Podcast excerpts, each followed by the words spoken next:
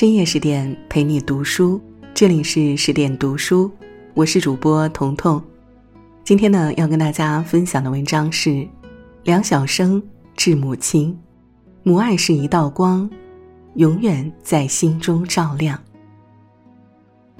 好的文学作品可以跨越时代，引发人们的情感共鸣。说起二零二二年最火的电视剧，非人世间莫属。观众们纷纷表示不忍倍数播放，原因就在于它太接地气，剧中的亲情桥段数次令人潸然泪下。对于原著作者梁晓声来说，如此感人的作品远远不止这一部，而以母爱为主题的经典合集《致母亲》便是其中之一。通过对母亲的深切缅怀和深情凝望，他以赤诚之心。回顾了关乎母亲的故事，一个个故事里书写着底层人物命运的悲苦和生活中最朴素的母爱。其实，如若读懂了平凡而伟大的母亲，也就读懂了母亲的心和爱的真谛。善良是一场有序的轮回。梁晓声在家排行老二，上面有一个哥哥，下面还有两个弟弟，一个妹妹。而他的父亲作为新中国第一代建筑工人，在很多年里都远赴西北，一家的生活重担落在母亲的肩上。母亲锲而不舍地克服困难，为孩子们撑起了一片天。最让他甚为感念的是，没有上过学的母亲，在他的心里种下了善良的种子。在那个物质匮乏的年代，零食是奢侈品。说来也巧，饿极的梁晓声意外发现马车老板睡觉时枕着四分之一块豆饼，他瞅准机会，迅速地抽出豆饼，分也似的掏回家。车老板追到家后，向母亲说明豆饼是自己两天的口粮，丝毫不护短的母亲疾言厉色地要求儿子道歉，不情不愿地道完歉，梁晓声被接下来的一幕惊到了。许是母亲诚恳的态度，让车老板动了恻隐之心。他果断举起门前劈柴中夹着的斧头，将豆饼垫在门槛上，砍成两半儿，并将一半儿慷慨地赠予母亲。母亲推辞不掉，收下了那块小小的豆饼，又折返进屋，拿出两个窝窝头和一个咸菜疙瘩，硬塞给了车老板。世道维艰。人人莫不是在费力讨生活，贫穷自会限制善良的能力。可在素不相识的他们之间，在一来一往的豆饼、窝窝头、咸菜疙瘩之间，深深善意却在悄悄地流转着。最美妙的教育总是有心无痕的，淳朴厚道的母亲讲不出高深的道理。却用自己润物细无声的言行，教会了梁晓声的正直，以及对人的同情心。事实也是如此。若干年后，梁晓声去学生的家乡游玩，见到村里八十多岁、身患癌症的徐阿婆，为了偿还债务，每天就着自己腌的咸菜喝糙米粥，早出晚归的采大叶茶。得知原委后，他主动要求帮忙还款。一份质朴的心意，让人为之触动。万事皆有轮回，善良也是如此。读过一句话：轮回不用等到下世，今生今世就能看到。你的父亲就是你的前世，你的孩子就是你的来世。深受母亲为人处事影响的梁晓声，已将“善良”二字刻进骨子里，落在一枚枚有深度和温度的文字中。大道至简，不论走了多远，看过多少事故，善良永远是生命最暖的底色。爱有来处，也有归处。母亲的善良在小姨的故事里持续。幼年时的一个雪夜，梁晓声在铁路上做临时工的母亲领了一个陌生女子回家，此后那个清冷破败的出租房里。就多了一个孩子们唤作小姨的人。为生活奔忙的母亲日日疲累，没有精力给予孩子过多的陪伴，而小姨的到来改变了家中原本沉闷单调的生活，也弥补了他们匮乏的母爱。为了回报母亲的收留，勤快的小姨或是抢着做饭刷碗，或是帮着照应孩子。看到孩子们在房前屋后的空地上拉粑粑，小姨动手搭建了简易茅厕。臭虫横行，孩子们睡不好觉，小姨看在眼里，疼在心里，不惜花掉自己的工资买来石灰粉，把家里家外修整了一遍。临了，孩子们都睡上了安安稳稳的觉。小姨的双手被石灰粉烧伤，没有一句怨言。倒是惹得母亲的眼泪如雨般簌簌的落。为了改善居住环境，小姨带领孩子们平整土地、清理垃圾，随后又在屋外种上花籽和菜籽。夏季来临时，花草瓜果香引得蜂飞蝶舞，人人称羡。一处破败不堪的房子，被小姨的巧手打造成了美不胜收的世外桃源。而梁晓声和兄弟姐妹们，也在这样舒适的环境里，感受到了别样的欢乐与温馨。贫瘠晦暗的童年也因此变得丰富多彩。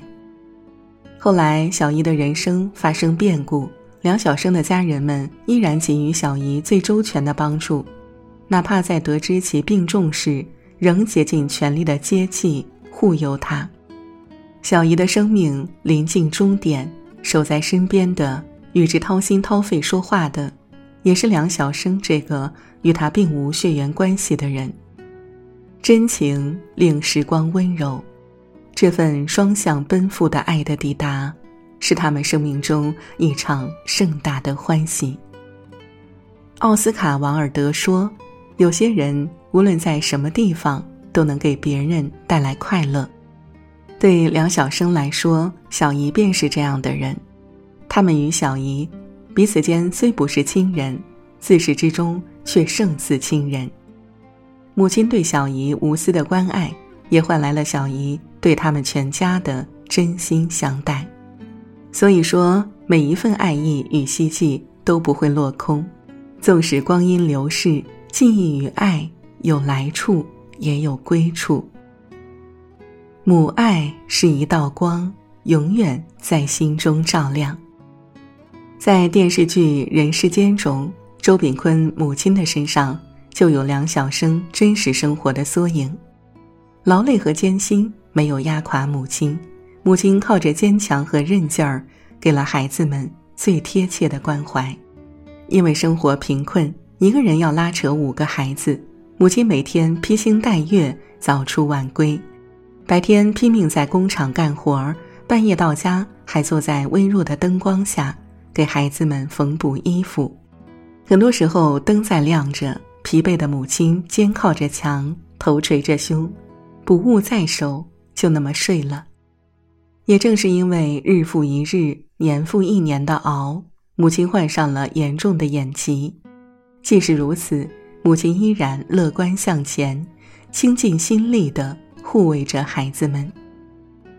梁晓声从小就喜欢看书，当时生存都很艰难，母亲却默许了他的爱好。母亲懂得积财千万无过读书的道理，也知道他不会乱花钱，所以允许他留着劈柴卖煤剩下的钱去买书。有了几十本小人书后，梁晓声琢磨出个办法，去电影院门口。公园、火车站等地出租小人书，打算以此赚些零花钱。不曾想，有一次警察没收了他全部的小人书。母亲知道后，立马带着他去派出所，想要回小人书，跟警察一个劲儿的求情，无奈仍被粗鲁的拒绝。再无二话，母亲揽着他坐在派出所前的台阶上，一等就是四个小时。最后，母亲的做法打动了警察。警察不仅归还全部的书，还专门找了车子将他们送回家。女子本弱，为母则刚。那一刻，眉眼温柔的背后，是她为人母的勇敢和坚定。韩剧《请回答一九八八》里面有句台词：“听说神无法无处不在，所以创造了妈妈。天下的母亲都是一样的，她们从来都不是超人，她们只是为了孩子变得万能。”梁晓声想买一块五的青年禁卫军，去到母亲工作的厂子要钱。逼仄闷热的环境让人窒息，母亲却在角落里埋头苦干。他心下不忍，还是说出了此行的目的。哪怕工友们一致劝说反对，母亲没有迟疑，拿出差不多两天的工钱，并说了一句让他闻之落泪的话。谁叫我们是当妈的呀？我挺高兴他爱看书的。那一天，他顺利的拿了钱，不过没有去买心仪已久的书，而是为母亲买了一听水果罐头。不顾旁人的质疑，瘦弱而坚韧的母亲一直在用朴实的爱，为他守护着精神故乡。有人说，每个人的生命中。都会出现那么一两个带来光和温暖的人，那个人或许可以改变他的一生。梁晓声的作品经年后屡次荣获各类大奖，自然也离不开母亲早年的鼓励和鞭策。于他，母亲毫无保留的爱，如藏于心中的一道光，引导着他前行，也照亮了他开挂的文学之路，照亮了。他的漫漫人生路。意大利诗人但丁有句诗：“世上有一部永远都写不完的书，那便是母亲；世上有一种最美丽的声音，那便是母亲的呼唤。母爱如书，值得每个人用一生去阅读。”梁晓声客观冷静的笔触里，尽是细腻深沉、不求回报的母爱。没有人生来就是母亲，但为了子女，他们甘愿给予无边无际的包容与奉献。